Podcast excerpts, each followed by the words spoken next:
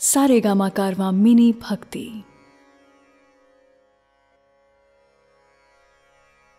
भगवत गीता, अध्याय दो, सांख्य योग। जय श्री कृष्ण दोस्तों, जीवन तो सब जीते हैं, लेकिन इसको जीने का सही सलीका कितनों को आता है? यही ध्येय है हमारी इस गीता का। मैं शैलेंद्र भारती, भगवान श्री कृष्ण को प्रणाम करते हुए अपना कर्म शुरू करता हूँ। जरा ध्यान से सुनिएगा। पहले अध्याय में आपने अर्जुन का विषाद, उसका दुख, उसकी दुविधा जानी।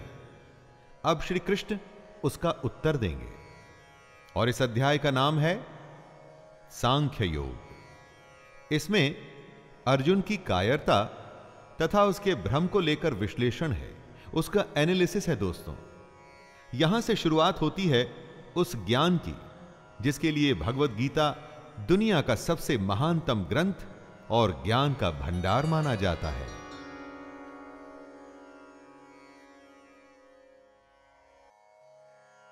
संजय उवाच तम तथा कृपया कृपयाविष्टम् अश्रुपूर्णाकुलेक्षणम् विषिदन्तमिदं वाक्यम् उवाच मधुसूदनः। संजय कहते हैं, उस प्रकार करुणा से भरे हुए और आंसुओं से पूर्ण तथा व्याकुल नेत्रों वाले शोक युक्त उस अर्जुन को भगवान देखते हैं। अर्जुन दुख से घिरा हुआ है। आशा खत्म हो चुकी है, हिम्मत टूट चुकी है। और ऐसे में कृष्ण उसे समझाना शुरू करते हैं।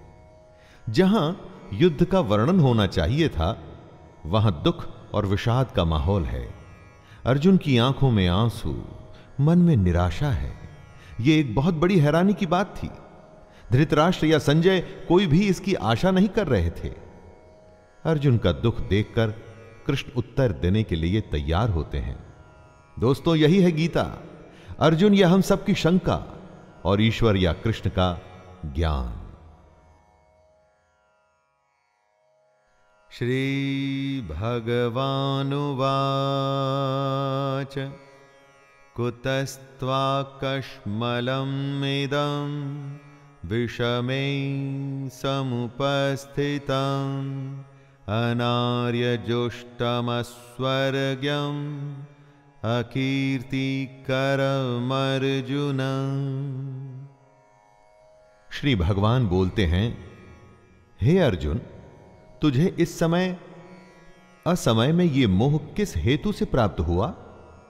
क्योंकि न तो यह श्रेष्ठ पुरुषों के द्वारा आचरित है, न स्वर्ग को देने वाला है, और न कीर्ति को करने वाला ही है। युद्ध के समय ऐसी शंका यह तो असमय है। दोस्तों इस तरह अपने शत्रु के प्रति मोह दिखाने का काम अर्जुन जैसे योद्धा कैसे कर सकते हैं? अपने कर्म से अगर हम मुँह मोड़कर मोह या किसी और वजह से हताश बैठ जाएँ तो वो ठीक नहीं है। इससे कभी कोई लाभ नहीं होता। क्लैब्यम क्लैब्यमास्मगम पार्थ नैतत्वयुपपद्यते क्षुद्रम हृदय दौर्बल्यम त्यक्तोत्तिष्ठ परंतप कृष्ण समझा रहे हैं, हे अर्जुन, नपुंसकता को मत प्राप्त हो। अगर तू युद्ध में आया है तो युद्ध कर। ऐसे डर मत। तेरे जैसे धनुर्धर के लिए यह ठीक नहीं है। सही नहीं कि इस तरह से मन की कमज़ोरी दिखाओ। दोस्तों श्री कृष्ण यहाँ नपुंसकता का अर्थ, शक्तिहीनता, कमज़ोर हो जाना, युद्ध से मुँह मोड़ लेने वाली बात कर रहे हैं। यानी कि जो धर्म कहता है, उसके अनुसार कर्म तो करना ही चाहिए। स्वयं को कमज़ोर मानकर बात को छोड़ देना यह सही नहीं है। बुरे समय में अगर हमें भी जब आशंका सताए, यही बात हमें याद रखनी चाहिए कि मन की दुर्बलता छोड़, हमें सिर्फ़ उस कर्म के बारे में सोचना चाहिए जो हम करने के लिए आए हैं।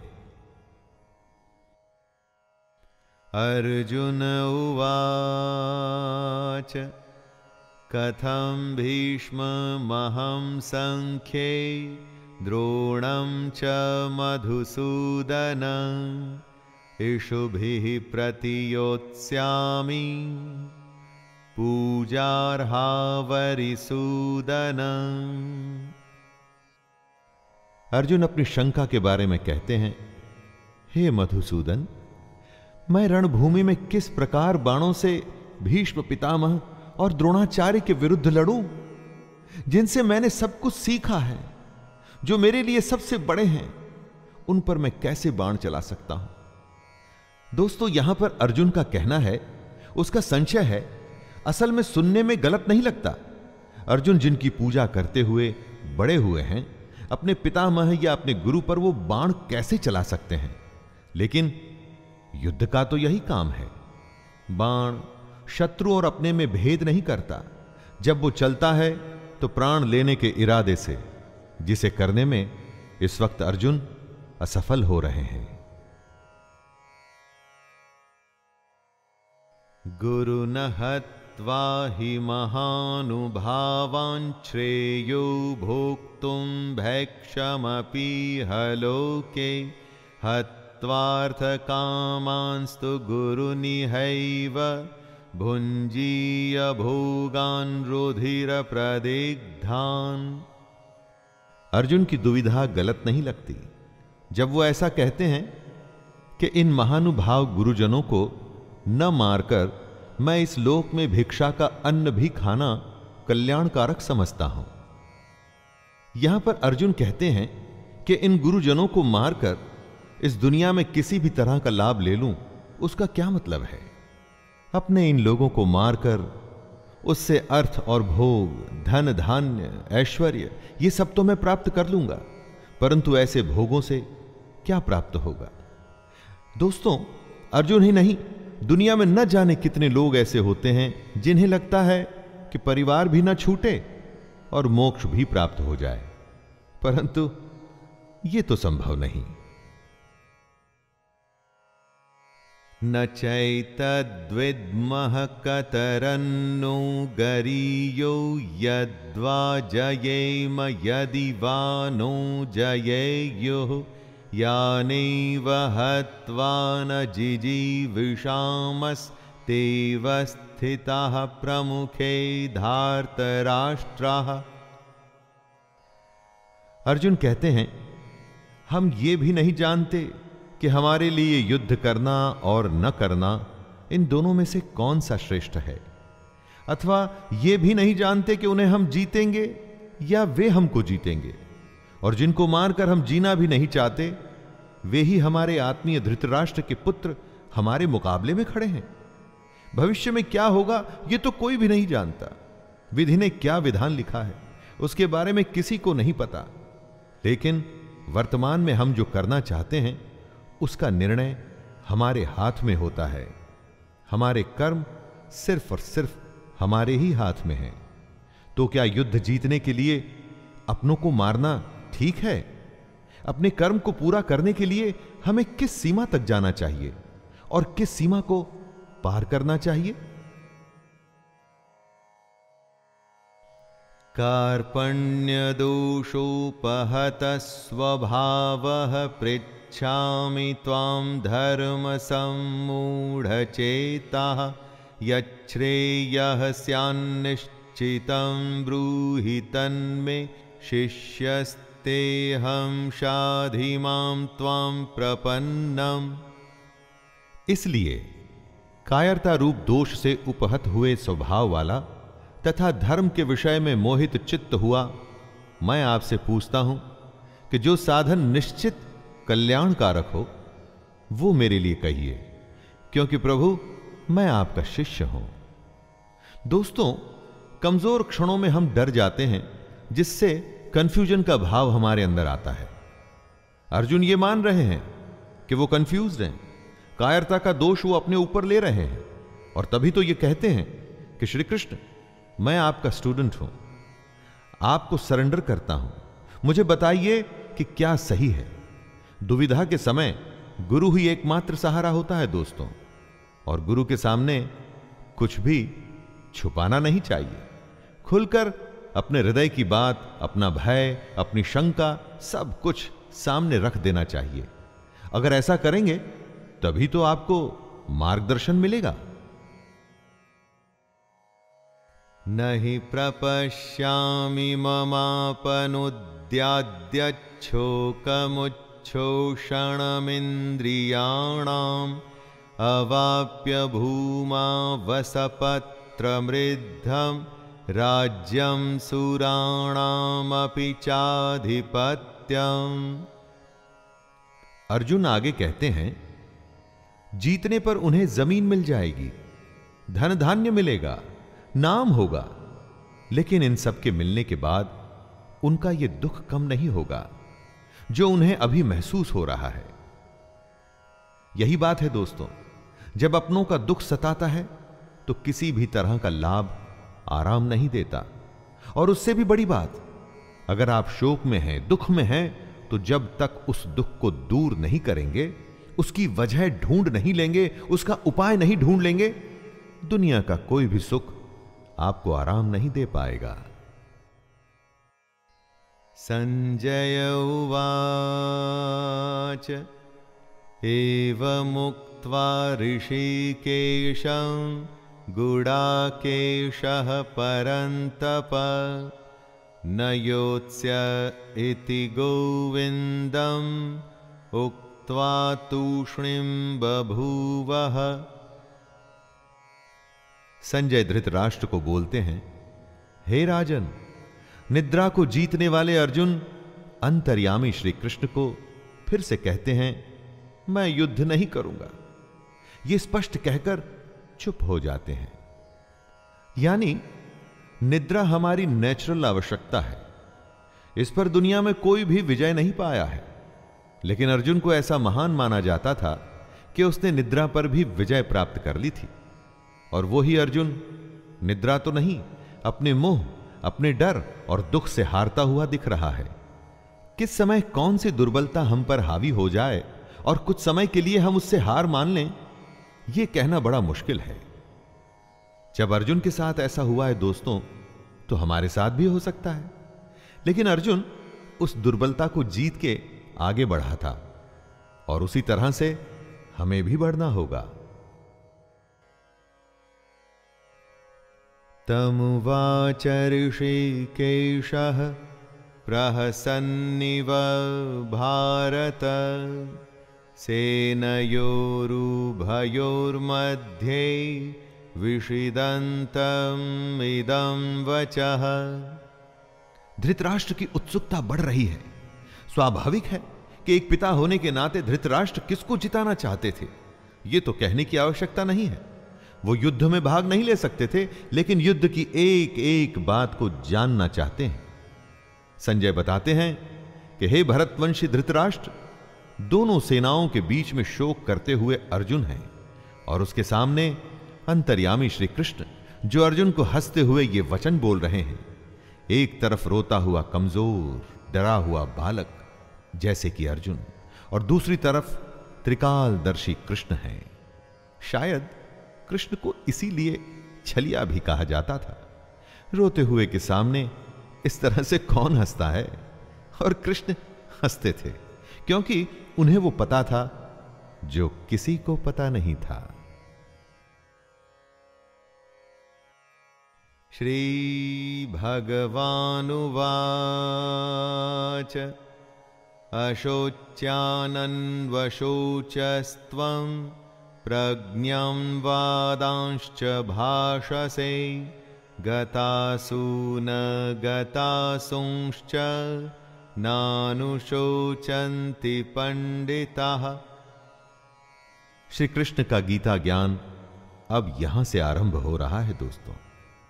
भगवान बोले, हे अर्जुन, तू न शोक करने योग्य मनुष्यों के लिए शोक करता है और पंडितों की तरह मुझसे बातें करता है। परंतु जिनके प्राण चले गए हैं, उनके लिए और जिनके प्राण नहीं गए हैं, उनके लिए भी पंडित जन शोक नहीं करते। कृष्ण का ज्ञान अंतिम सत्य है।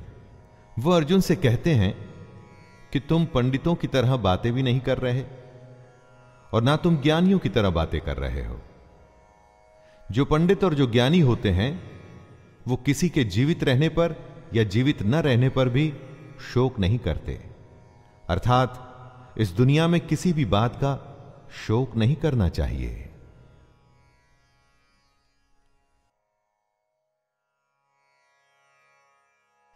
न त्वैवाहं जातु न त्वं नेमे जनाधिपः न चैव न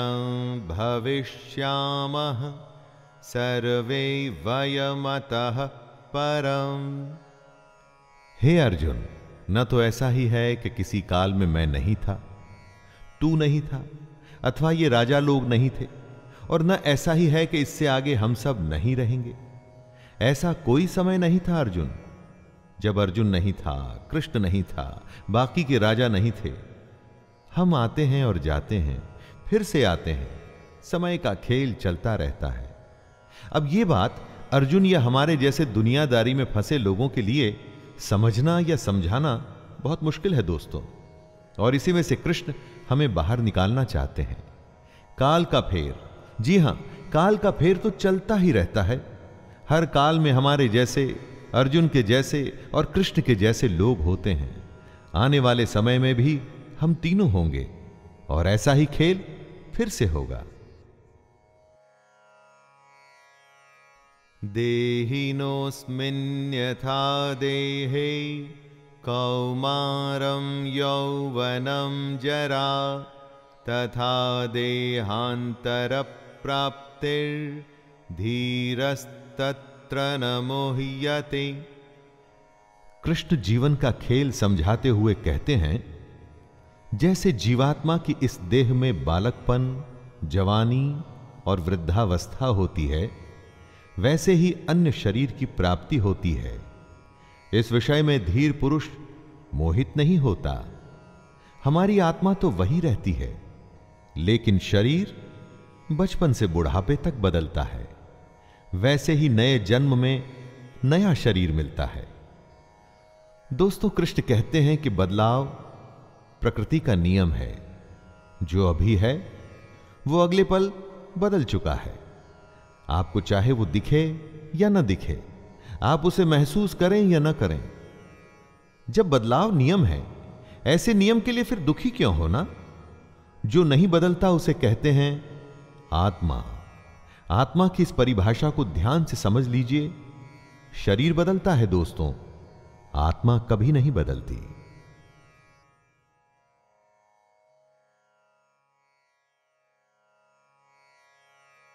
मात्रा स्पर्शास्तु कौन्तेय, शीतोष्णसुखदुःखदाः, आगमापायिनो नित्यास्तांस्तितिक्षस्व भारत हे कुंती पुत्र सर्दी, गर्मी और सुख दुख को देने वाले इंद्रिय और विषयों के संयोग तो उत्पत्ति, विनाशशील और अनित्य हैं। इसलिए, हे भारत, उनको तू सहन कर।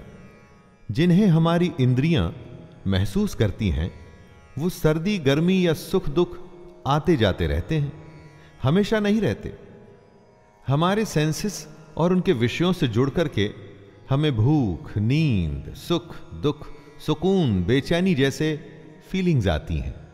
लेकिन ये सब हमारे शरीर से जुड़ी बातें हैं, जो खत्म होने वाली हैं। सारी की सारी खत्म होने वाली हैं, परंतु जो खत्म नहीं होता, उसे कहते हैं आत्मा।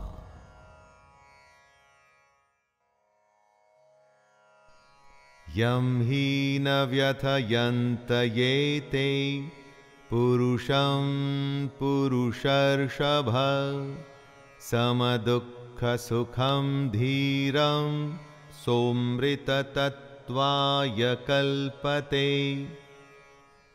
क्योंकि हे पुरुष श्रेष्ठ दुख सुख को समान समझने वाले जिस धीर पुरुष को ये इंद्रिय और विषयों के संयोग व्याकुल नहीं करते, वह मोक्ष के योग्य होता है। सुख दुख जो बराबर समझे, दोनों हालत में एक जैसा रहे, वही जीवन में आगे बढ़ता है। जितनी भी आपकी आयु हो, जीवन में जरा पीछे मुड़ के देखिए। न जाने कितनी बार आप सुख दुख से बीते होंगे। कभी बेतहाशा खुशी हुई होगी। किसी के जाने या बेहद बड़े नुकसान पे शायद आप फूट फूट के रोए भी होंगे। और आगे आने वाले जीवन में भी ऐसा होता ही रहेगा। ज्ञानी इस बात को जानते हैं कि ऐसे सुख दुख तो आते जाते रहते हैं। एक ही भाव कभी रुक के नहीं रहता। नासतो विद्यते भावो, न भावो विद्यते सतः। उभयोरपि दृष्टोन्तस्त्वन्नयोस्तत्त्वदर्शिभिः कृष्ण कहते हैं कि असत वस्तु की तो सत्ता नहीं है और सत का अभाव नहीं है। इस प्रकार इन दोनों का ही तत्व, तत्वज्ञानी पुरुषों द्वारा देखा गया है। दोस्तों, जो झूठ है, उसका कोई मूल्य नहीं। मूल्य सिर्फ़ सच का ही है। समझदार लोग इस बात को समझते हैं। जिसका आना जाना लगा रहे, उसके लिए कोई क्या शोक करे? सुख गया तो दुख दरवाजे पर आने के लिए बिल्कुल तैयार खड़ा है। एक के लिए दुख करेंगे तो आने वाली अच्छी खबर के लिए जल्द ही खुश ही होना पड़ेगा। लेकिन अगर आप ज्ञान को समझें तो पाएँगे कि ये दोनों भाव झूठे हैं। इनका कोई मूल्य नहीं। मूल्य है तो सिर्फ़ आत्मा का, जो निरंतर है और सिर्फ़ वही सच है।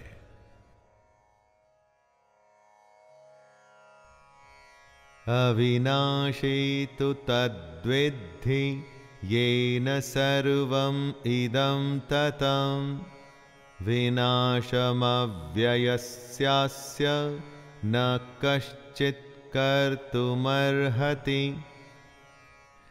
नाश रहित तो तू उसको जान, जिससे ये संपूर्ण जगत दृश्य वर्ग व्याप्त है। इस अविनाशी का विनाश करने में कोई भी समर्थ नहीं है। मतलब परमानेंट सिर्फ़ वही है, जिसमें ये पूरा जगत, पूरी दुनिया समाई हुई है, जो सबसे बड़ा सच है।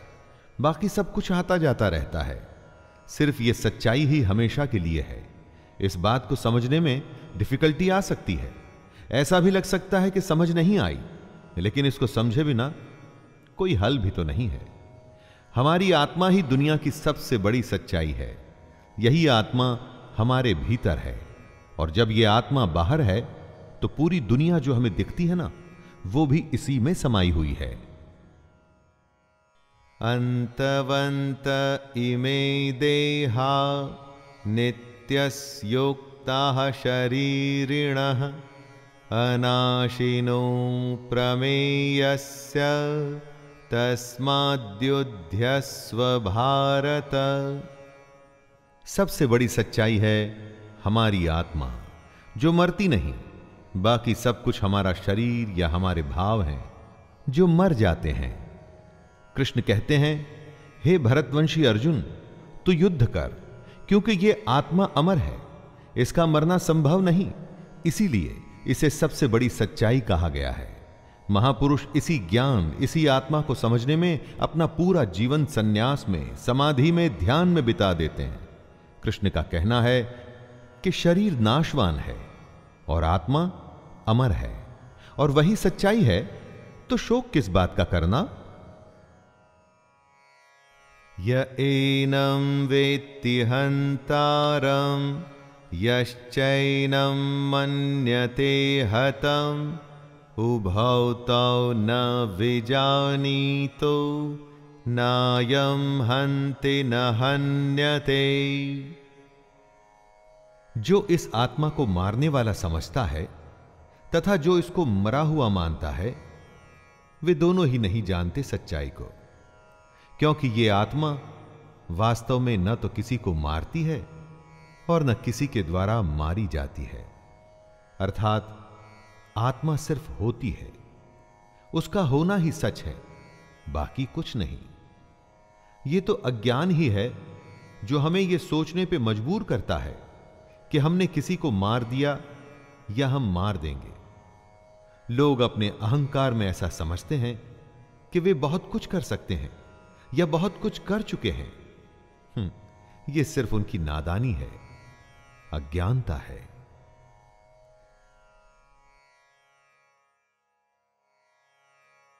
न जायते म्रियते वा कदाचिन्नायं भूत्वा भविता वा न भूयः। अजो नित्यः शाश्वतोऽयं पुराणो। न हन्यते हन्यमाने शरीरे। कृष्ण आगे समझाते हैं कि ये आत्मा किसी काल में भी न तो जन्मती है और ना ही मरती है, तथा ना ये उत्पन्न होकर फिर होने वाली ही है, क्योंकि ये तो अजन्मा, नित्य, सनातन और पुरातन है। शरीर के मारे जाने पर भी ये मरती नहीं, आत्मा हमेशा रहती है, हर काल में बाकी सब कुछ आता है और जाता है। आत्मा कल, आज और कल हमेशा रहेगी। गीता की सबसे गंभीर बात का यह मूल है दोस्तों, जब कुछ नहीं था तो आत्मा थी। जब कुछ नहीं होगा तो भी आत्मा होगी। आत्मा को छोड़, बाकी सब बदलेगा, आएगा और जाएगा।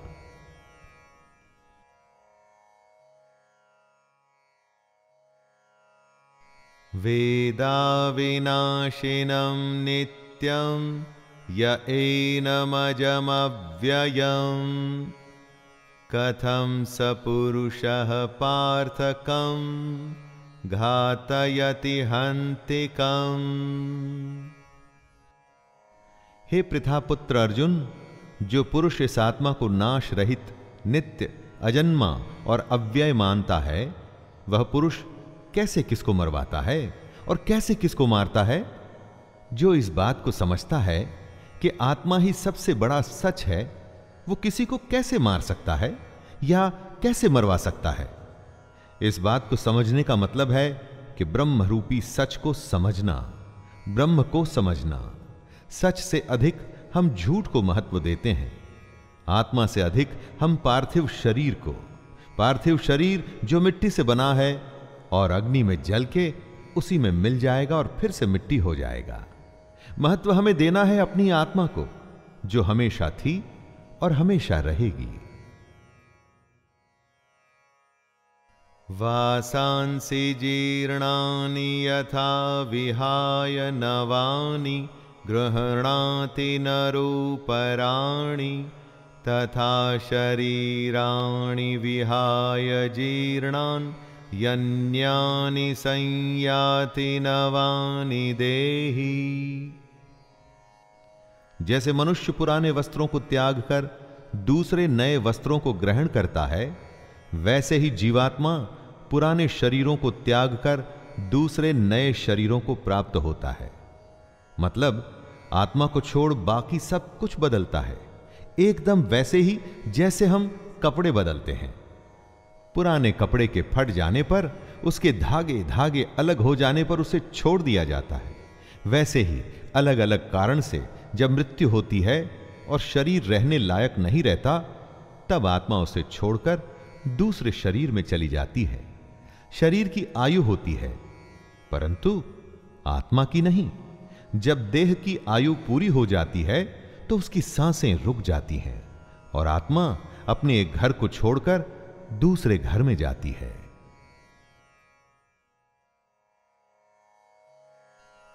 नैनं छिन्दन्ति शस्त्राणि, नैनं दहति पावकः, न चैनं क्लेदयन्त्यापो, न शोषयति मारुतः। इस आत्मा को शस्त्र नहीं काट सकते, इसको आग नहीं जला सकती, इसको जल नहीं गला सकता, और वायु सुखा नहीं सकती। आत्मा कोई वस्तु नहीं। कि कट जाए, जल जाए या सूख जाए। आत्मा के इसी स्वरूप को कृष्ण समझा रहे हैं, जैसे कपड़ा फटता है, गल जाता है। उसी तरह से आत्मा को कोई वस्तु समझना भूल होगी। उस आत्मा को अपनी इस दुनिया की किसी चीज़ से मत तोलिए। आत्मा किसी के भी जैसी नहीं। उसका कोई दूसरा उदाहरण संभव ही नहीं। आत्मा अपने आप में विरली और अनूठी है। यह हमसे पहले भी थी और आगे भी रहेगी। अच्छेद्योऽयमदाह्योऽयम् अक्लेद्यो शोष्य एव च। नित्यः सनातनः। ये आत्मा अच्छेद्य है, इसे छेदा नहीं जा सकता। ये आत्मा अदाह्य है, इसे जलाया नहीं जा सकता। अक्लेद्य है मतलब गीला भी नहीं किया जा सकता। और निसंदेह, अशोष्य है मतलब इसे सुखाया भी नहीं जा सकता। ये आत्मा नित्य, सर्वव्यापी, अचल, स्थिर रहने वाली और सनातन है। सनातन का अर्थ क्या होता है दोस्तों? जो हमेशा से है और हमेशा रहेगा, वही आत्मा भी है। श्री कृष्ण ये बताना चाहते हैं कि हम जो नाशवान हैं मतलब हमारा जो ये शरीर है, इस पर ज़्यादा ध्यान न दें। हम समझें आत्मा को, जिसका नाश नहीं हो सकता। तभी हमें मुक्ति मिलनी संभव हो सकती है। वरना मोह और दुविधा में हम हमेशा फंसे रह जाएँगे। जैसे कि अभी अर्जुन फंसा हुआ है और अपना कर्म करने को तैयार ही नहीं।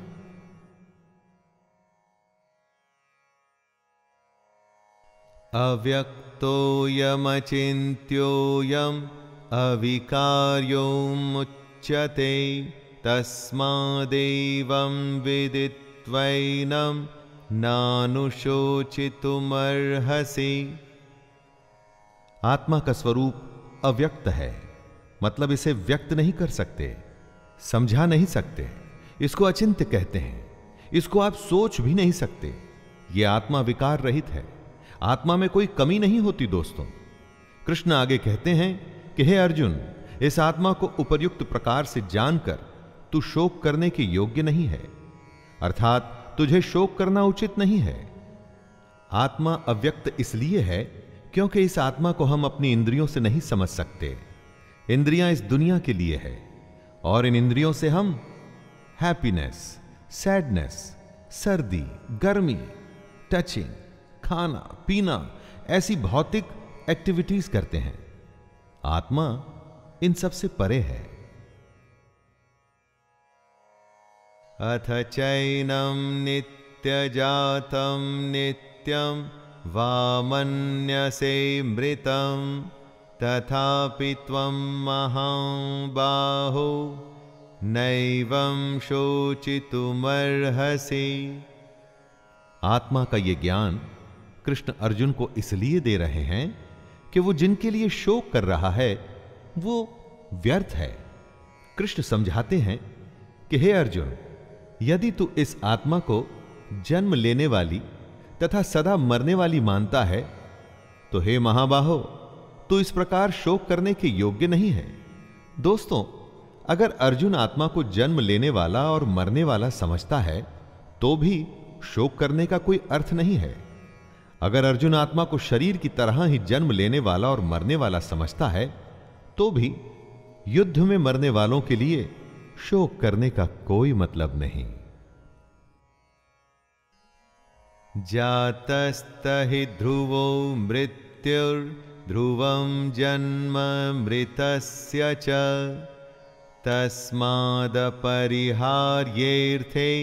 न त्वं शोचितुमर्हसि। कृष्ण कहते हैं कि हे अर्जुन अगर तुम ये मानते हो कि जन्मे हुए की मृत्यु निश्चित है और मरे हुए का जन्म निश्चित है तो इससे भी इस बिना उपाय वाले विषय में तुम्हें शोक करने का कोई हक नहीं है। जन्म और मृत्यु तो जुड़े हैं एक के बाद दूसरे का होना। तो फिर शोक क्यों करना? जिसका जन्म हुआ उसका अंत तो निश्चित है, और अगर आत्मा ने जन्म लिया है तो उसका मरना भी निश्चित है। कृष्ण यहाँ ये कह रहे हैं कि न जाने कितनी ही बार हम उन बातों के लिए शोक करते हैं जिसका होना तय है। यह समझदारी नहीं है। जो तय है, वो होगा ही, और जो होगा ही तो उसके लिए शोक करके अपने आप को कमज़ोर या दुर्बल बनाने की क्या आवश्यकता है? अव्यक्तादीनि भूतानि, व्यक्तमध्यानि भारत। अव्यक्तनिधनान्येव तत्र का परिदेवना। हे अर्जुन, संपूर्ण प्राणी जन्म से पहले अप्रकट थे और मरने के बाद भी अप्रकट हो जाने वाले हैं। केवल बीच में ही प्रकट है, फिर ऐसी स्थिति में शोक क्या करना? हमारा होना किसी का भी होना, उनके जन्म और मृत्यु के बीच में होता है। तो फिर शोक किसके लिए करना? अचानक से एक जन्म होता है। जब कोई नहीं था तो वो एक नया खिलखिलाता हुआ, नया जीवन आता है। खुशियाँ लिए हुए। लेकिन उसके साथ ही किसी के जाने की भी तैयारी शुरू हो गई है। ऐसा तो हो नहीं सकता कि हम अच्छे को स्वीकार करें और बुरे के लिए शोक मनाते रहें। जीवन के सच को हमें मानना पड़ेगा। आश्चर्यवत् पश्यति कश्चिदेन माश्चर्यवद्वदति तथैव चान्यः आश्चर्यवच्चैनमन्यः शृणोति श्रुत्वाप्येनं वेद न चैव कश्चित्। कोई एक महापुरुष ही इस आत्मा को आश्चर्य की भांति देखता है और वैसे ही दूसरा कोई महापुरुष भी इसके तत्व को आश्चर्य की भांति वर्णित करता है, तथा दूसरा कोई अधिकारी पुरुष इसे आश्चर्य की भांति सुनता है, और कोई कोई तो सुनकर भी इसको नहीं जानता। यानी कि आत्मा को समझना बेहद बेहद और बेहद मुश्किल है। कुछ आत्मा के बारे में सुन के हैरान होंगे कि ऐसा कैसे हो सकता है। कोई हैरान होकर आत्मा का वर्णन करेगा। और हम में से कोई ऐसे होंगे जो सुन के इस बात को समझ नहीं पाएँगे। बात को समझिए, कितनी ही बार लोग ज्ञान की बातें सुनते हैं और थोड़ी ही देर में वापस अपनी मोह माया की दुनिया में लग जाते हैं। दोस्तों, उसी मोह माया से तो निकलना है। अगर आप आत्मा को समझना चाहते हैं। देही नित्यमवध्योऽयम् देहे सर्वस्य भारत, तस्मात् सर्वाणि भूतानि न त्वं शोचितुमर्हसि। हे अर्जुन, ये आत्मा सबके शरीर में सदा ही अवध्य है। इस कारण संपूर्ण प्राणियों के लिए तू शोक करने के योग्य नहीं है। अवध्य यानी आत्मा का वध करना संभव नहीं है। जब आत्मा को कोई मार ही नहीं सकता और आत्मा ही एक सच है तो तू शोक किसके लिए कर रहा है? दोस्तों, सबसे बड़ी बात जो सामने आती है, वो ये कि इस आत्मा को समझें कैसे? इसको समझना ही मोक्ष की प्राप्ति है। स्वधर्ममपि चावेक्ष न विकम्पितुमर्हसि। धर्म्याद्धियुद्धाश्रेयोन्यत् क्षत्रियस्य न विद्यते। कृष्ण अर्जुन को याद दिलाते हैं कि अपने धर्म को देखकर भी तू भय करने योग्य नहीं है। अर्थात तुझे भय नहीं करना चाहिए, क्योंकि क्षत्रिय के लिए धर्म युक्त युद्ध से बढ़कर दूसरा कोई कल्याणकारी कर्तव्य नहीं है। दोस्तों कृष्ण कहते हैं कि अगर हमने किसी काम को करने का निर्णय ले लिया है तो फिर उससे डरना नहीं चाहिए। पूरे तन मन से बस उस काम को, उस युद्ध को करने में लग जाना चाहिए। ज्ञान यह है कि निर्णय के बाद डरने का कोई मतलब नहीं, सिर्फ़ करने का मतलब है, कर्म करने का। यदृच्छया चोपपन्नां स्वर्गद्वारमपावृतं सुखिनः क्षत्रियाः पार्थ। लभन्ते युद्धमीदृशम्। हे पार्थ, अपने आप प्राप्त हुए और खुले हुए स्वर्ग के द्वार रूप इस प्रकार के युद्ध को भाग्यवान क्षत्रिय लोग ही पाते हैं। युद्ध को, चैलेंज को खुले मन से स्वीकार करने में ही सबसे बड़ी खुशी है दोस्तों। कृष्ण युद्ध को स्वर्ग का खुला हुआ द्वार बता रहे हैं। हमारे लिए भी ये बात इस तरह से सही है कि हमको भी अपने जीवन में अगर कोई चुनौती मिलती है तो उसे मोक्ष मानकर उस चैलेंज को पूरा कर जाने में लग जाना चाहिए। क्षत्रिय वो है जो युद्ध में अपना धर्म निभाए। अगर आपकी कामना, आपका प्रयास आपके लिए युद्ध है तो एक क्षत्रिय की तरह आपको भी अपने धर्म को पूरा करना चाहिए। अथ चेत्त्वमिमं धर्म्यं सङ्ग्रामं न करिष्यसि, ततः स्वधर्मं कीर्तिं च हित्वा पापमवाप्स्यसि। किंतु यदि तू इस धर्म युक्त युद्ध को नहीं करेगा तो स्वधर्म और कीर्ति को खोकर पाप को प्राप्त होगा। कृष्ण चेतावनी देते हैं कि अगर हमने चैलेंज को, युद्ध को स्वीकार नहीं किया तो फिर उसके बदले में सिर्फ़ पाप मिलेगा। हमारा स्वभाव हम में युद्ध करने की क्षमता, शक्ति को पैदा करता है। और अगर हमारा स्वभाव हमें युद्ध से दूर लेके जा रहा है तो मतलब हम अपने धर्म से दूर हो रहे हैं और पाप के भागी हो रहे हैं। अकीर्तिं चापि भूतानि कथयिष्यन्ति ते व्ययां सम्भावितस्य चाकीर्तिर्मरणादतिरिच्यते कृष्ण कहते हैं, हे अर्जुन, सब लोग तेरी बहुत काल तक रहने वाली अपकीर्ति का भी कथन करेंगे और माननीय पुरुष के लिए अपकीर्ति मरण से भी बढ़कर है। मतलब युद्ध करने से अगर मना कर दिया तो उससे बड़ा अपमान, उससे बड़ी बेइज्जती कुछ नहीं हो सकती।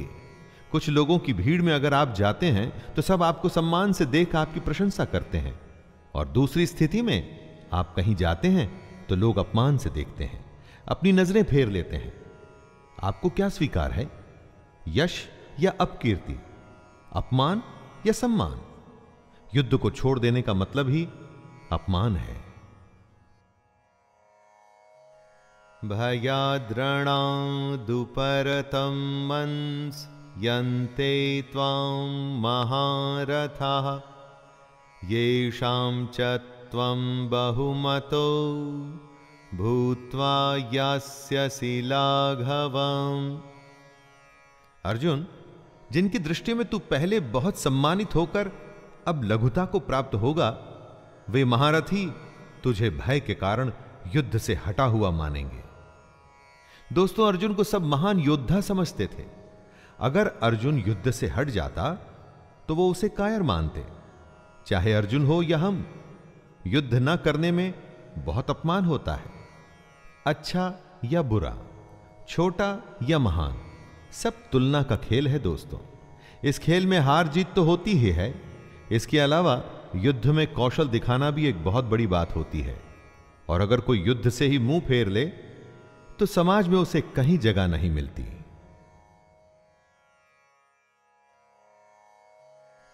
अवाच्यवादांश्च बहून् वदिष्यन्ते तवाहिताः, निन्दन्तस्त्वसामर्थ्यं ततो दुःखतरं नु किम् आपके बैरी, आपके शत्रु तो इसी ताक में रहते हैं कि कब आपकी निंदा कर सकें। युद्ध से भाग के उन्हें ऐसा मौका क्यों देना? हे अर्जुन, तेरे बैरी लोग तेरे सामर्थ्य की निंदा करते हुए तुझे बहुत से न कहने जैसे वचन भी कहेंगे। उससे अधिक दुख और क्या होगा? अपने चारों तरफ़ देखिए दोस्तों, ऐसे लोगों की कमी नहीं होगी जो इस मौके की तलाश में हैं कि कैसे आपको नीचा दिखाया जाए। अगर ये मौका आप खुद ही उन्हें परोस कर दे देंगे तो सोचिए, उन्हें कितनी खुशी होगी। फिर हमें उन्हें यह मौका देने की क्या आवश्यकता है? हतो वा प्राप्स्यसि स्वर्गम, जित्वा वा भोक्ष्यसे महीं। तस्मादुत्तिष्ठ कौन्तेय युद्धाय कृतनिश्चयः। या तो तू युद्ध में मारा जाकर स्वर्ग को प्राप्त होगा, अथवा संग्राम में जीतकर पृथ्वी का राज्य भोगेगा। इस कारण हे अर्जुन, तू युद्ध के लिए निश्चय करके खड़ा हो जा। आज की दुनिया में इसी बात को सोच के देखिए दोस्तों। पूरे जी जान से खेलने पर आप हार जीत की चिंता नहीं करते, क्योंकि आप अपना सब कुछ झोंक चुके होते हैं। जीतने पर नाम होता है और हारने पर भी आप अपने और दूसरों के मन में सम्मान पाते हैं, क्योंकि आपने धर्म के अनुसार युद्ध किया। इसलिए अपनी चुनौतियों से, चैलेंजेस से कभी भी मुँह नहीं मोड़ना चाहिए। सुख दुखे समे कृत्वा लाभालाभौ जया जयौ। ततो युद्धाय युज्यस्व, नैवं पापमवाप्स्यसि। जय पराजय, लाभ हानि और सुख दुख को समान समझकर उसके बाद युद्ध के लिए तैयार हो जा। इस प्रकार युद्ध करने से, हे अर्जुन, तू पाप को नहीं प्राप्त होगा। दोस्तों, अपनी चुनौती में अगर आप अपना सर्वस्व लगा देते हैं तो जीतने पर तो सब कुछ मिलेगा ही। लेकिन अगर हार भी जाते हैं तो अफसोस नहीं होगा, निराशा नहीं होगी, क्योंकि आपके पास जो भी था, वो आपने युद्ध में अपनी चैलेंजेस में लगा दिया। अब इस स्थिति को बड़े ध्यान से देखिए। युद्ध में अपना सब कुछ लगाने पर हार जीत में अंतर कम हो जाता है। और यही तो कृष्ण भी कह रहे हैं कि सुख और दुख को एक जैसा समझें और बस युद्ध में लग जाएँ। अच्छा बुरा सबको एक जैसा समझकर बस अपने काम, अपनी चुनौती में लग जाइए। एषा ते भिहिता सांख्ये, बुद्धिरयोगे त्विमां शृणु बुद्ध्या युक्तो यया पार्थ, कर्मबन्धं प्रहास्यसि। हे पार्थ यह बुद्धि तेरे लिए ज्ञान योग के विषय में कही गई है, और अब तू इसको कर्म योग के विषय में सुन। दोस्तों, अब कृष्ण कर्म योग के बारे में बता रहे हैं, जिससे कर्मों के बंधन को तोड़ा जा सके, नष्ट किया जा सके। ज्ञान सोचने और समझने की बात है, और कर्म व्यवहारिक, यानी प्रैक्टिकल, सच्चाई, दोनों तरीके हैं। अपने गंतव्य, मंजिल या डेस्टिनेशन पर पहुँचने के। यनेहाभिक्रमनाशोऽस्ति प्रत्यवातो न विद्यते। स्वल्पमप्यस्य धर्मस्य, त्रायते महतो भयात्। इस कर्म योग में आरंभ का अर्थात बीज का नाश नहीं है। और उल्टा फल रूपी दोष भी नहीं है, बल्कि इस कर्म योग रूपी धर्म का थोड़ा सा भी साधन जन्म मृत्यु रूपी महान भय से रक्षा करवा देता है। सबके लिए ज्ञान का, साधना का, साधुओं का मार्ग संभव नहीं है। हमारे जैसे अधिकतर लोगों को कर्म योग अपनाना चाहिए। अगर कर्म योग को समझ के उस पर हम सब चल सकें तो कभी निराशा नहीं होगी। अगर इस कर्म योग को हम थोड़ा सा भी समझ लें तो जन्म और मृत्यु के डर से हमेशा के लिए बच सकते हैं। व्यवसायात्मिका बुद्धिर् एकेह कुरु नन्दन बहुशाकाह्यनन्ताश्च बुद्ध्यो व्यवसायिनाम्। हे अर्जुन इस कर्म योग में निश्चयात्मिका बुद्धि एक ही होती है, किंतु अस्थिर विचार वाले, विवेकहीन सकाम मनुष्यों की बुद्धियाँ निश्चय ही बहुत भेदों वाली और अनंत होती है। जब फैसला लेना हो तो बुद्धि एक ही होती है, लेकिन जहाँ सोच की, फैसले की, निर्णय की कमी हो, वहाँ कई बुद्धियाँ काम करती हैं। यहाँ अनिर्णय की स्थिति के बारे में कहा गया है, दोस्तों। जब आप फैसला नहीं ले पाते हैं, कोई डिसीज़न नहीं ले पाते हैं तो न जाने कितनी ही दिशाओं में आपका ध्यान, आपकी बुद्धि जाती है। लेकिन अगर आप निर्णय करने की सोच लें तो उसके बाद सिर्फ़ उस काम को करने का ही प्रण होता है। और अगर ऐसा नहीं है तो ऐसा होना चाहिए। यामीमां पुष्पितां वाचं। प्रवदन्त्य विपश्चितः वेदवादरताः पार्थ नान्यदस्तीति वादिनः हे अर्जुन, जो भोगों में तन्मय हो रहे हैं, जो कर्म फल के प्रशंसक वेद वाक्यों में ही प्रीति रखते हैं, जिनकी बुद्धि में स्वर्ग ही परम प्राप्य वस्तु है, और जो स्वर्ग से बढ़कर दूसरी कोई वस्तु ही नहीं देखते यानी ऐसे लोग जो कर्म के बदले में होने वाले सिर्फ़ फल, लाभ की ही बात करते हैं। जब भी कोई काम उससे होने वाले फ़ायदे से शुरू होता है तो वो काम नहीं, स्वार्थ हो जाता है। उसे कर्म नहीं कह सकते। जो लोग ऐसा करते हैं, उन्हें कृष्ण कर्म फल का प्रशंसक बता रहे हैं। आप अकर्मी होने से बचिए। कामात्मान स्वर्गपरा। जन्म कर्म फल प्रदाम क्रिया विश्लेष बहुलाम भोगैश्वर्य गतिम प्रति। ऐसे लोगों को कृष्ण ढोंगी बताते हैं। वो कहते हैं, हे अर्जुन, ऐसा कहने वाले हैं, वे अविवेकी जन इस प्रकार की जिस पुष्पित, अर्थात दिखाऊ शोभा युक्त वाणी को कहा करते हैं, ऐसे लोग ढोंगी होते हैं। यानी वो लोग जो कर्म की बात सिर्फ़ इसलिए करते हैं ताकि उन्हें बदले में भोग और ऐश्वर्य जैसे फल या लाभ मिल सकें, काम से ज़्यादा उसके होने वाले फ़ायदे की बात करना ढोंग है। कई लोग आपको मिलेंगे जो ज़मीन पर इतना काम नहीं करेंगे जितना वो हवाई किले बनाएँगे। दोस्तों, ऐसे ढोंगी लोगों से बचना चाहिए। भोगैश्वर्य प्रसक्ता तया परित चेतसा। व्यवसायात्मिका बुद्धि समाधौ न विधीयते। जो कर्म की बातें सिर्फ़ भोग और ऐश्वर्य के लिए करते हैं, जिनका ध्येय सिर्फ़ भोग और ऐश्वर्य है, उन पुरुषों की परमात्मा में निश्चयात्मिका बुद्धि नहीं होती। यानी ऐसे लोगों का ध्येय स्वार्थ होता है। फ़ायदा होता है।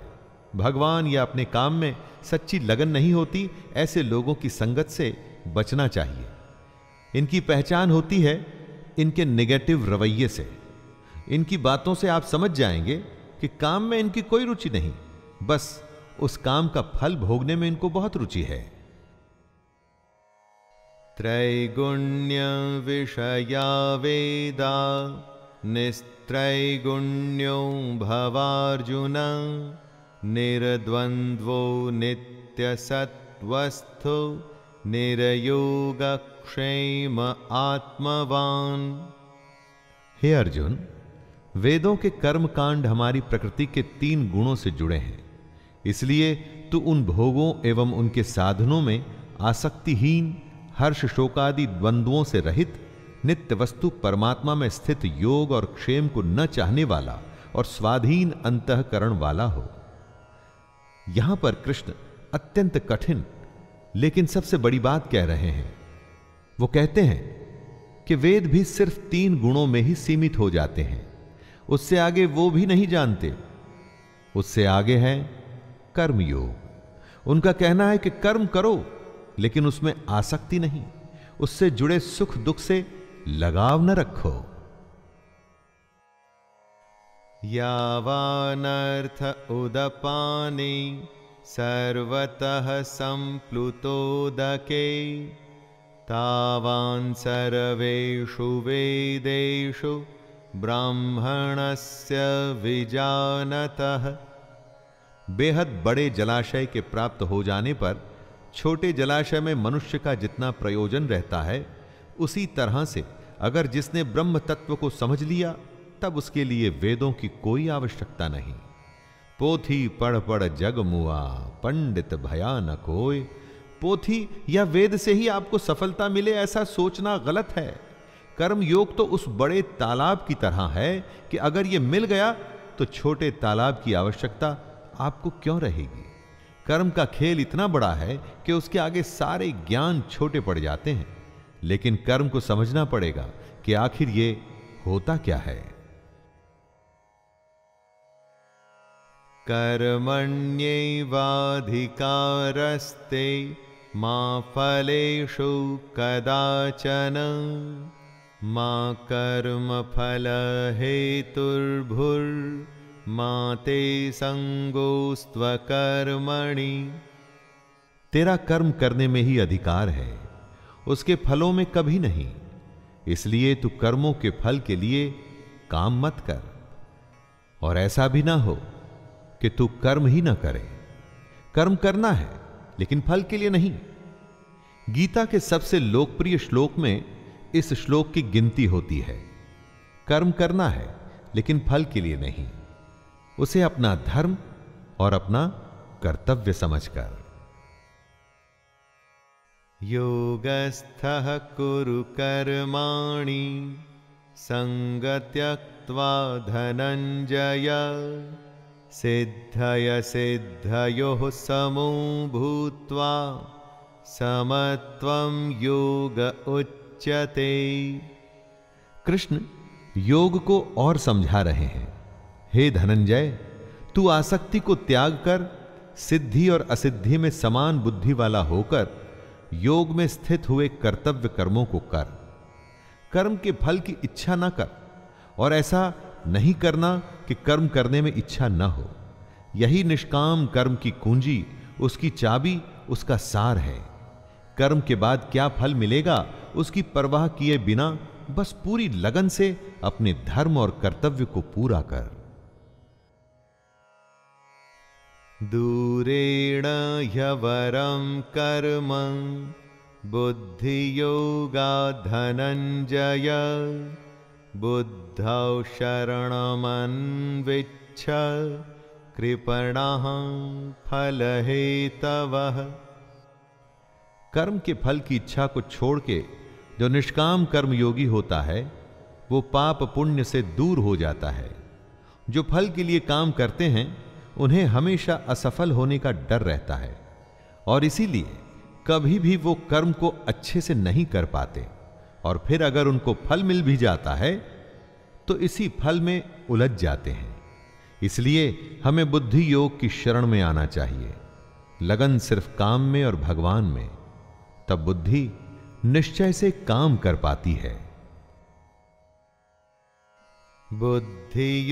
बुद्धियुक्तो जहातीह उभे सुकृत दुष्कृते।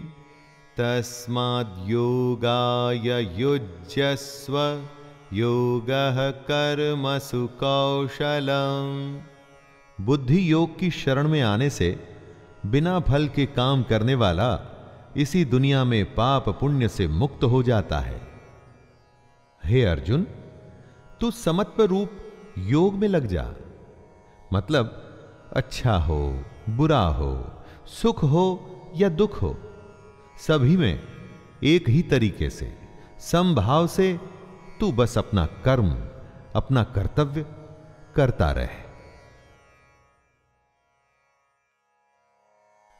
कर्मजं बुद्धियुक्ता हि फलं त्यक्त्वा मनीषिणः जन्मबन्धविनिर्मुक्तः पदं गच्छन्त्यनामयम्। आम इंसान कर्म करके उसके फल को प्राप्त कर खुश होता है और उसके बाद दूसरे फल के लालच में फिर से नए कर्म में लग जाता है। इसमें फल के बारे में सोचना ही प्रधान है और यही गलत बात है। अगर आप अपनी सारी शक्ति क्षमता और इच्छा सिर्फ़ कर्म में लगाएँ और फल को भूल जाएँ तो क्या होगा? आपका ध्यान कर्म में रहेगा। आप उस कर्म में बेहतर होंगे। आपकी तरक्की होगी। और रही बात फल की तो सोच के देखिए, अगर आपने कर्म किया है तो आखिर फल जाएगा कहाँ?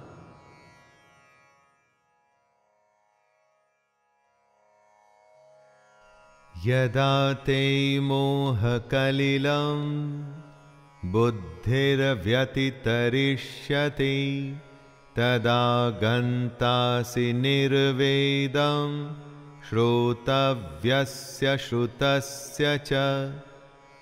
कर्म के फल का मोह हो या रिश्तों का मोह, धन या ऐश्वर्य का मोह, यही मोह हमें फंसाता है। जब बुद्धि मोह के दलदल से निकल जाती है, तब परमात्मा के पास आने की राह निकल आती है।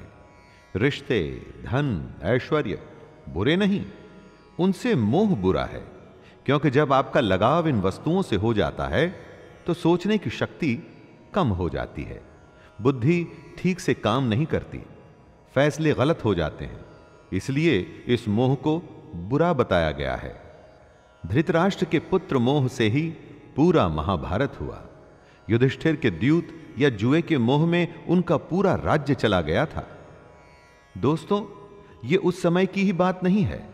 आप चाहें तो आज के समय के भी कई सारे उदाहरण जो आप अपने आसपास में देख सकते हैं। श्रुति विप्रतिपन्ना ते निश्चला। समाधावचला बुद्धिस्तदा योगमवाप्स्यसि जितने लोग होते हैं, उतने किस्म की बातें होती हैं। और जितनी बातें होती हैं, उतने तरीके से बुद्धि सोचती है। जब दिमाग, बुद्धि स्थिर होकर एक जगह या परमात्मा में लग जाती है तो उसे ही योग कहते हैं। बुद्धि का स्थिर हो जाना ही एकाग्रता, यानी कंसंट्रेशन कहलाता है दोस्तों। स्थिर होकर एकाग्रता से कुछ करने को समाधि की स्थिति भी कहते हैं।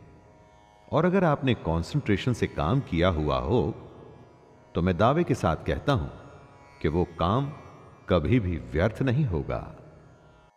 अर्जुन उवाच, स्थितप्रज्ञस्य का भाषा समाधिस्थस्य केशव। स्थितधिः किं प्रभाषेत? किमासीत? व्रजेत किम्? अर्जुन पूछते हैं, हे केशव, समाधि में स्थित परमात्मा को प्राप्त हुए स्थिर बुद्धि पुरुष का क्या लक्षण है? वह स्थिर बुद्धि पुरुष कैसे बोलता है? कैसे बैठता है? और कैसे चलता है? दोस्तों, आप ज़रूर जानना चाहेंगे कि जो लोग अपनी अपनी फ़ील्ड में सबसे ऊपर पहुँचते हैं, उनकी सफलता का रहस्य क्या है? अर्जुन भी जानना चाहता है कि जो स्थिर होके अपनी बुद्धि को एक जगह लगा देते हैं, उनकी पहचान क्या है? श्रीभगवानुवाच।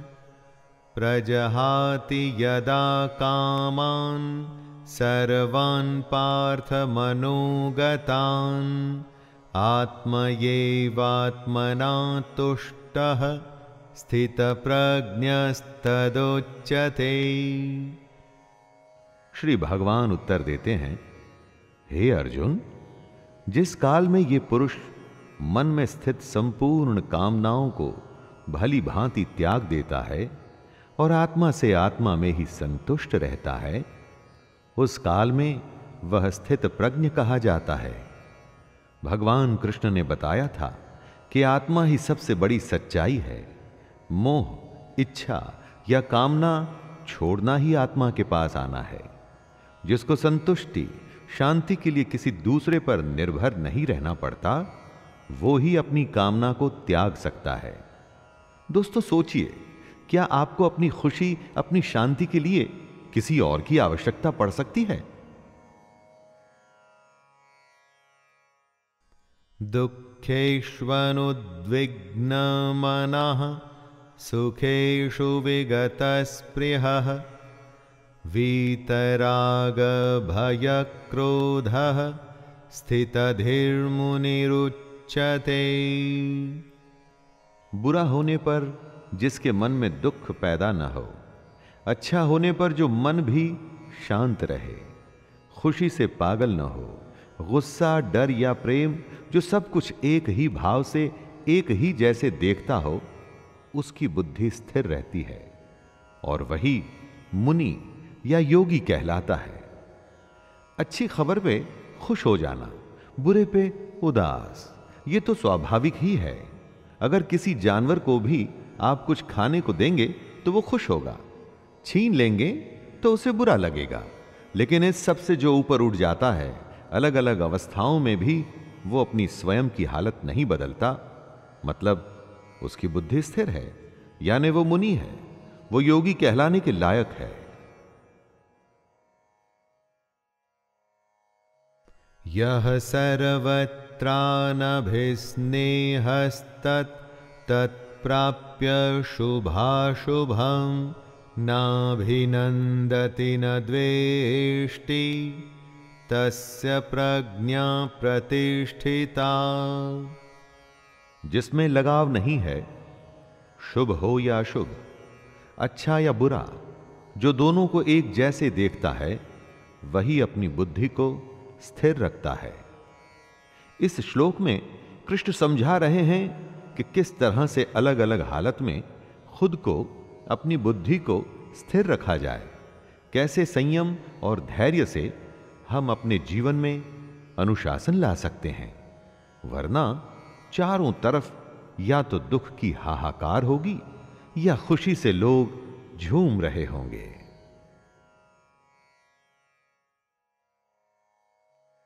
यदा संहरते चायं कूर्मोऽङ्गनीव सर्वशः इन्द्रियाणिन्द्रियार्थेभ्यस्तस्य प्रज्ञा प्रतिष्ठिता।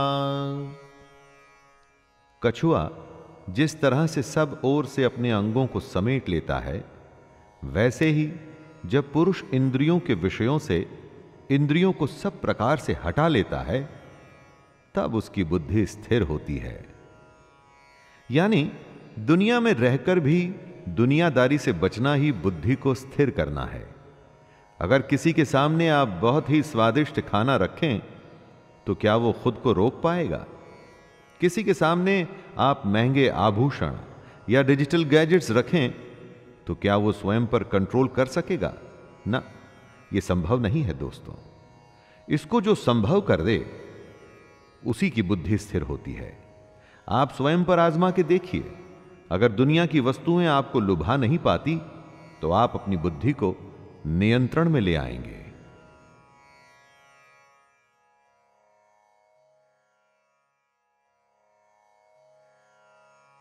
विषया विनिवर्तन्ते।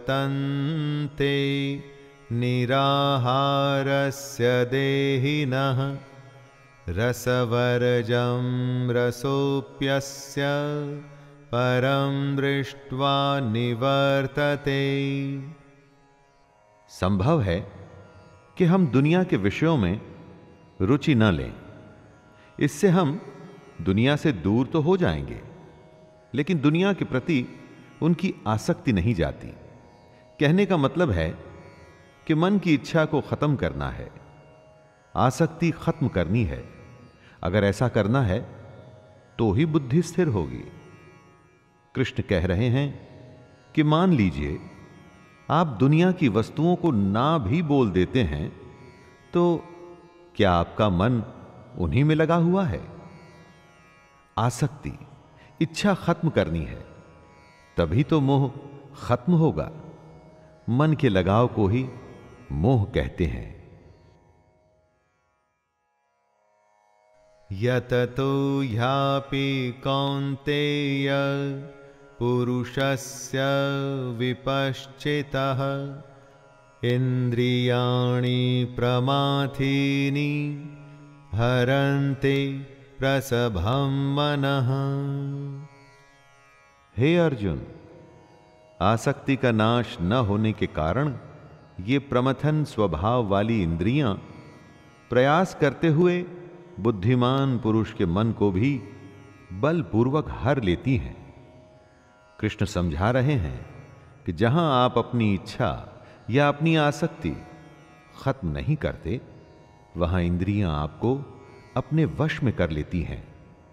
सोचिए, कितनी ही बार ऐसा होता है कि सुख दुख आपके वश में नहीं। आप सुख दुख के वश में हो जाते हैं। कभी हँसी नहीं रुकती तो कभी रोना नहीं, कभी भूख नहीं रुकती तो कभी नींद, और कभी काम वासना भी नहीं रुकती।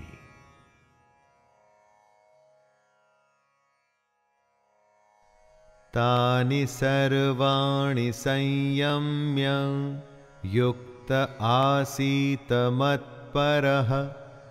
वशे हि यसेन्द्रियाणि, तस्य प्रज्ञा प्रतिष्ठिता।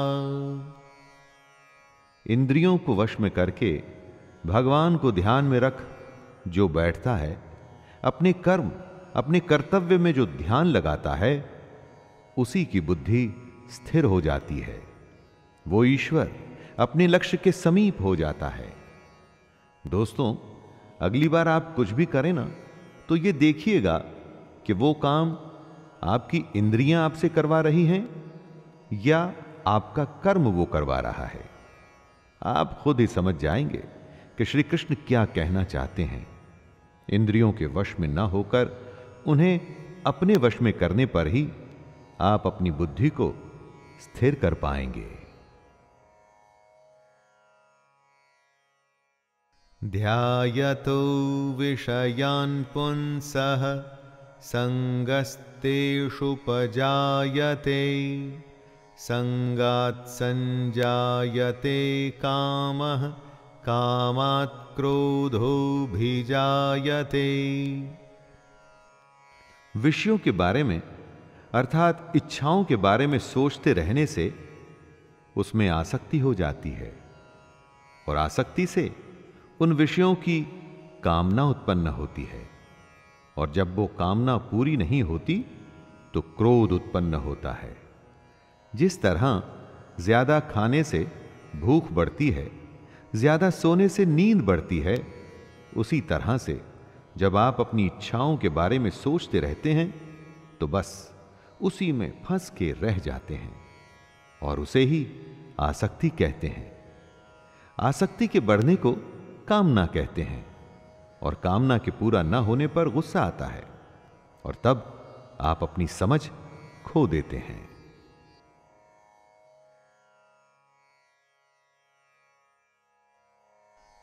क्रोधाद्भवति सम्मोहः, सम्मोहात् स्मृतिभ्रंशात् बुद्धिनाशो बुद्धिनाशात् प्रणश्यति। यानी, सोचने की शक्ति कम हो जाती है। मूड भाव से स्मृति में भ्रम हो जाता है। जब सोच नहीं सकते तो याद भी नहीं रख सकते। स्मृति में भ्रम हो जाने से बुद्धि, अर्थात ज्ञान शक्ति का नाश हो जाता है। जब याद नहीं रख पाएँगे तो ज्ञान किसी काम नहीं आएगा। बुद्धि बेकार हो जाएगी और बुद्धि का नाश हो जाने से पुरुष अपनी स्थिति से गिर जाता है। रागद्वेषवियुक्तैस्तु विषयानिन्द्रियैश्चरन् आत्मवश्यैर्विधेयात्मा प्रसादमधिगच्छति। जो अपनी इच्छाओं को, अपनी आसक्तियों को अपने नियंत्रण अर्थात कंट्रोल में रख पाते हैं, दोस्ती शत्रुता, गुस्से या प्यार के बिना अपनी इंद्रियों को भटकने नहीं देते, वो अंतकरण की प्रसन्नता को प्राप्त होते हैं। ऐसे लोगों को बाहरी नहीं, हार्दिक और अंदरूनी प्रसन्नता होती है। आनंद। खुशी, शांति कहीं बाहर नहीं होती दोस्तों। वो तो हमारे अंदर होती है और हम उसे ढूंढते बाहर हैं। इसलिए ऐसा कहा गया है कि मोह को कहाँ ढूंढे रे बंदे, मैं तो तेरे पास। प्रसादे सर्वदुःखानां हानिरस्योपजायते। प्रसन्नचेतसो ह्याशो बुद्धिः पर्यवतिष्ठते। अंतकरण की प्रसन्नता होने पर, अंदर से प्रसन्न होने पर दुख खत्म हो जाते हैं। और ऐसे प्रसन्न चित्त कर्म योगी की बुद्धि शीघ्र ही सब ओर से हटकर एक परमात्मा में ही भली भांति स्थिर हो जाती है। दोस्तों आप अपने लक्ष्य के बारे में सोचिए। प्रयास करिए कि उसे सबसे अच्छा पूरी दुनिया में दी बेस्ट, सबसे श्रेष्ठ उसे कैसे कर सकते हैं? और उसे पूरा करने में लग जाइए। फल का मत सोचिए कि लक्ष्य पूरा होगा कि नहीं। बस उसे करते रहिए और फिर देखिए कैसी मानसिक शांति और सुकून मिलता है आपको। नास्ति बुद्धिरयुक्तस्य, न चायुक्तस्य भावना, न चाभावयतः शांतिर्शान्तस्य कुतः सुखम। जो पुरुष अपने मन या अपनी इंद्रियों को नहीं जीत पाते, उनमें निश्चयात्मिका बुद्धि नहीं होती। यानी कि वो स्पष्ट और सटीक निर्णय नहीं ले पाते। ऐसे मनुष्य के अंतकरण में भावना भी नहीं होती। भावनाहीन मनुष्य को शांति नहीं मिलती और शांति रहित मनुष्य को सुख कैसे मिल सकता है? बीमार आदमी क्या अच्छा खाना और क्या बुरा खाना? उसे कुछ अच्छा नहीं लगता। जो अंदर होता है, वो बाहर आता ही है। जब आपके अंदर शांति नहीं होगी तो आप आनंद कभी भी प्राप्त नहीं कर पाएँगे।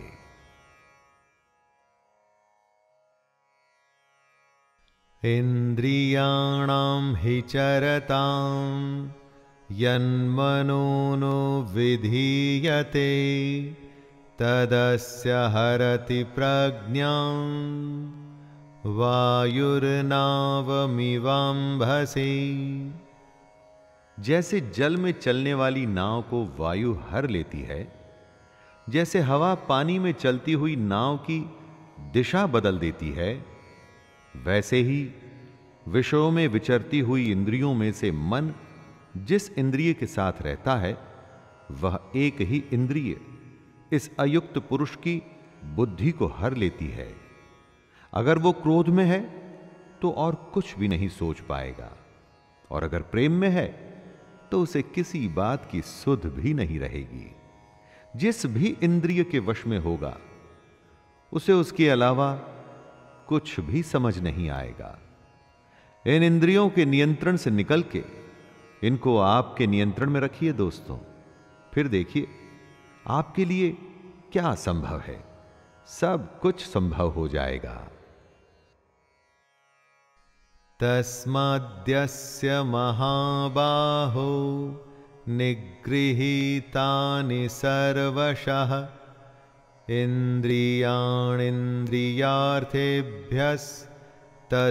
प्रज्ञा प्रतिष्ठिता।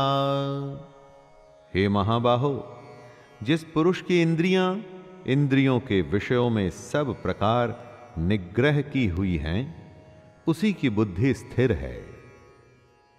यानी जिस पुरुष ने अपनी इंद्रियों और उनसे होने वाली इच्छाओं पर पूरी तरह से रोक लगा रखी है, उसी की बुद्धि स्थिर है। और बुद्धि हमारा ध्यान ऐसी ऐसी जगह पर ले जाती है, जहाँ पर हम उलझ के अपना असली मकसद भूल जाते हैं। बुद्धि सहारा लेती है हमारी इंद्रियों का। इसलिए अगर बुद्धि पर विजय प्राप्त करनी है दोस्तों तो इंद्रियों को वश में करना ही होगा।